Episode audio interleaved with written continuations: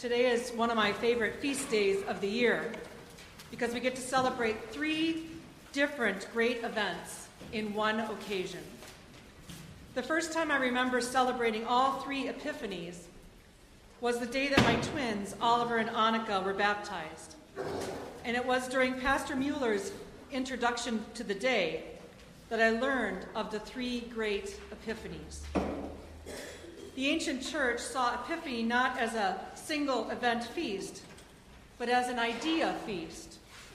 Epiphany celebrates the manifestation, the making known of Christ. And by the fourth century, Epiphany includes not only the birth of Christ and the vi- visit of the Magi, it also includes Jesus' baptism and the first miracle at Cana. We will read all three of these Epiphany accounts today, and several of the hymns we will sing refer to all three of them. Now, as I said, Epiphany means manifestation. A big word, I know, and one that we don't use much outside of church.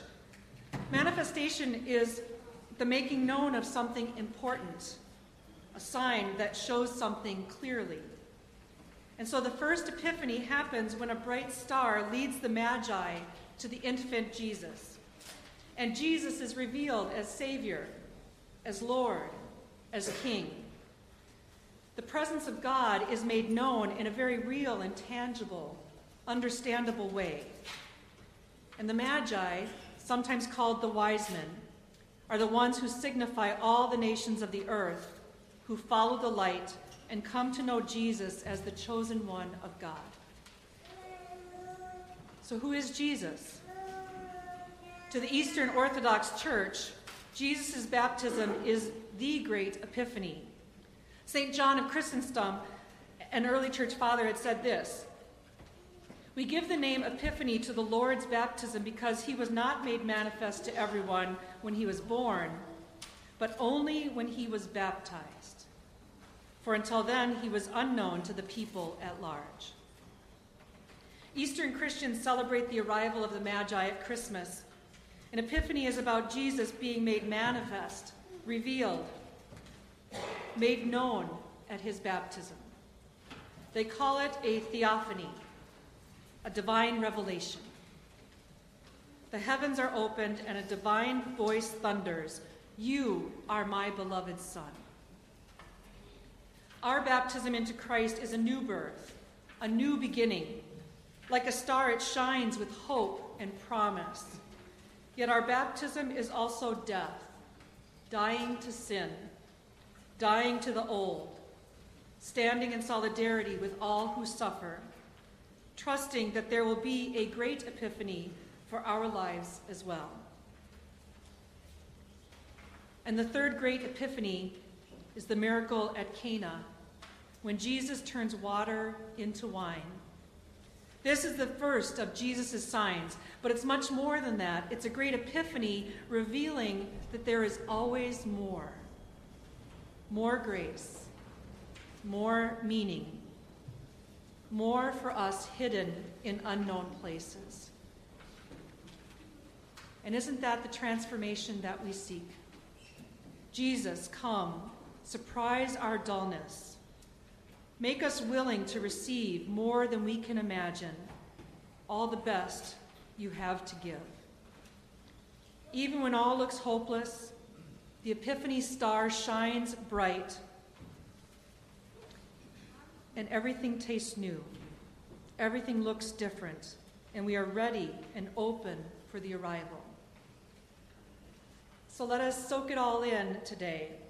Let us open our eyes, ears, hearts, and minds to experience the three great epiphanies this day as we welcome the Magi, baptize Eleanor, and participate in the great feast that Christ offers for us today. May we all be open to the mystery and all that Christ reveals to us this day and always. Amen.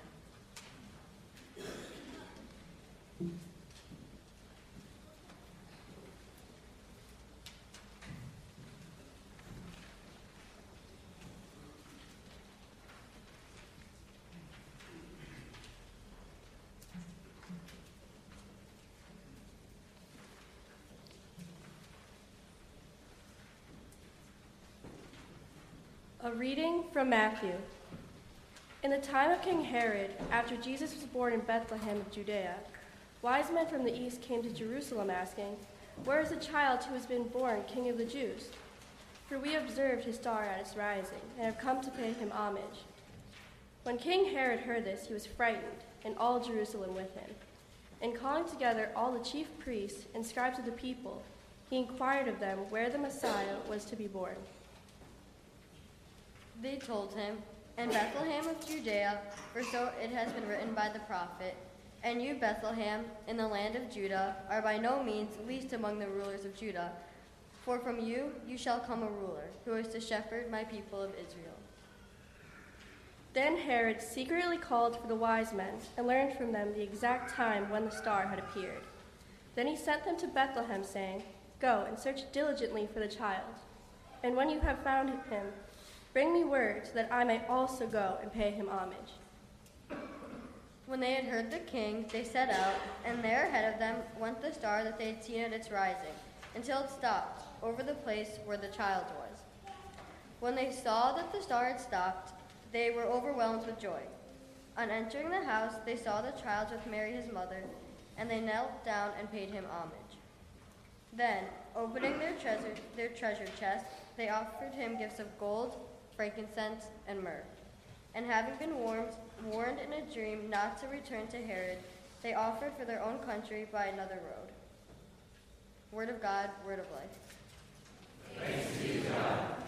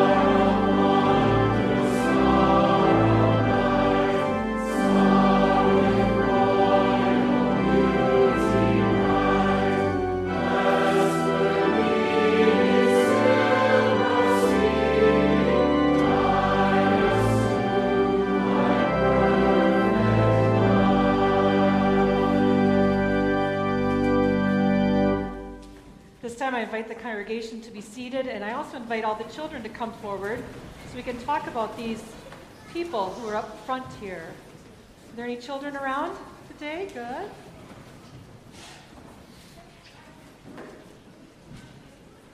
There's got to be more than one, I think. Yeah. come on up, kids. You can come take a look and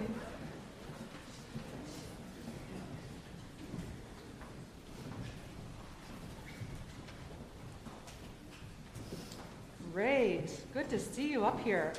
All right. Well, today's a very special day. You maybe heard me talk about it a little bit before, but today we're celebrating three great epiphanies. But right now, we're paying attention to the epiphany that is marked by these. Where's your stuff? Uh oh. Patty, we need the incense. Can you bring it back? Yes. Thanks. okay. All right, well, so we have our three people up here. What are these three people called? Does anybody know?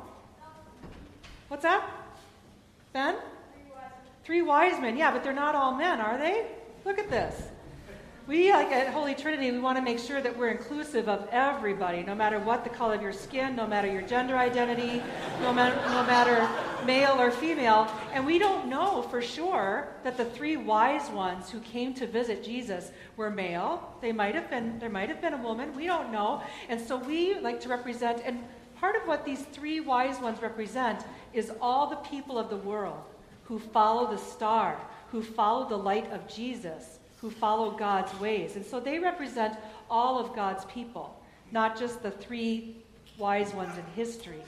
Now, what do we know about these magi? These three wise ones. What do we know about them? What, what kind of presents did they bring to Jesus? An Xbox? yeah? What? Myrrh, incense, and gold. Right. So we have over here What's in here? Let's take a look. Thank you, Patty. Right. So look at here. We've got this little box, and what do we have inside there? You see? Whoa, gold coins, right? I should run right to the bank as soon as I'm done here. But I'm not. These are gifts for Jesus. They gave Jesus gold. What was a baby going to do with gold? I don't know, but it was a representation of the good things that were to come.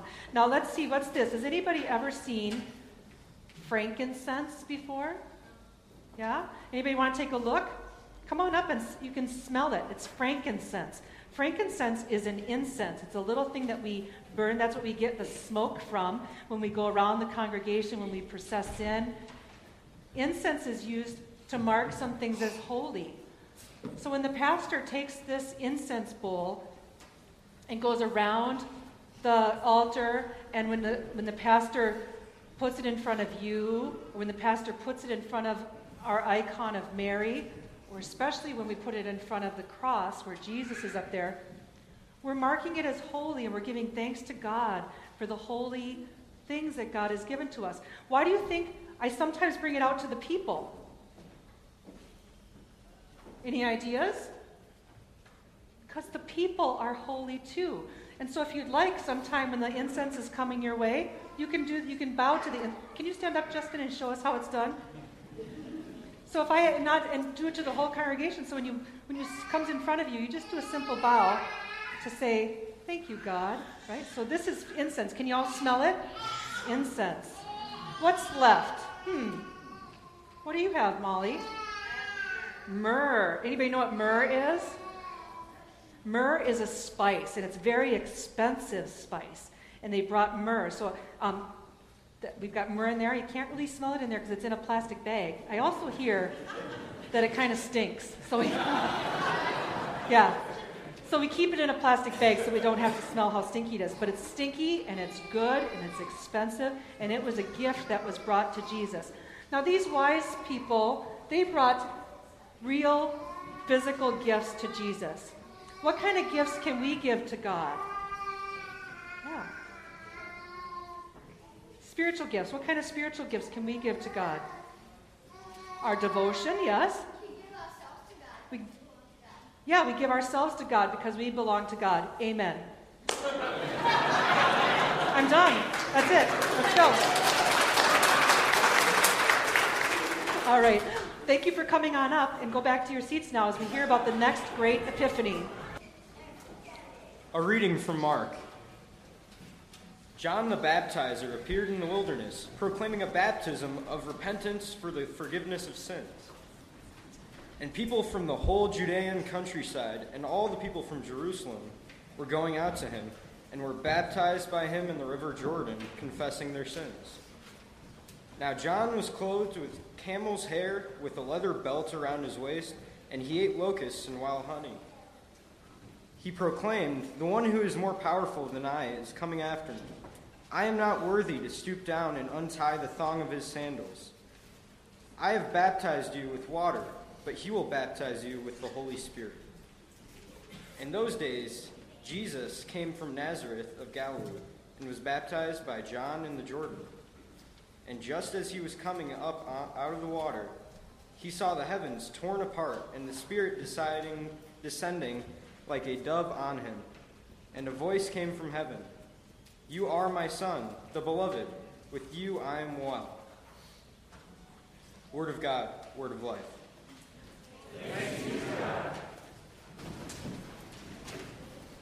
A reading from John. On the third day, there was a wedding in Cana of Galilee, and the mother of Jesus was there. Jesus and his disciples had also been invited to the wedding. When wine gave out, the mother of Jesus said to him, They have no wine. And Jesus said to her, Woman, what concern is it is that to you and to me? My hour has not yet come. His mother said to the servants, Do whatever he tells you. Now standing there with six stone, uh, now standing there with six stone water jugs uh, for the Jewish rites of purification, each holding twenty or thirty gallons. Jesus said to them, Fill the jars with water, and they filled them up to the brim. He said to them, Now draw some out and take it to the chief steward. So they took it. When the steward tasted the water that had become wine, and did not know where it came from, though the servants who had drawn it knew, drew in the water knew. The steward called the bridegroom and said to him, Everyone serves the good wine first, and then the inferior wine after the guests have become drunk. But you have kept the good wine until now. Jesus did this, the first of his signs, in Cana of Galilee, and revealed his glory, and his disciples believed in him. Word of God, word of life. Thanks be to God.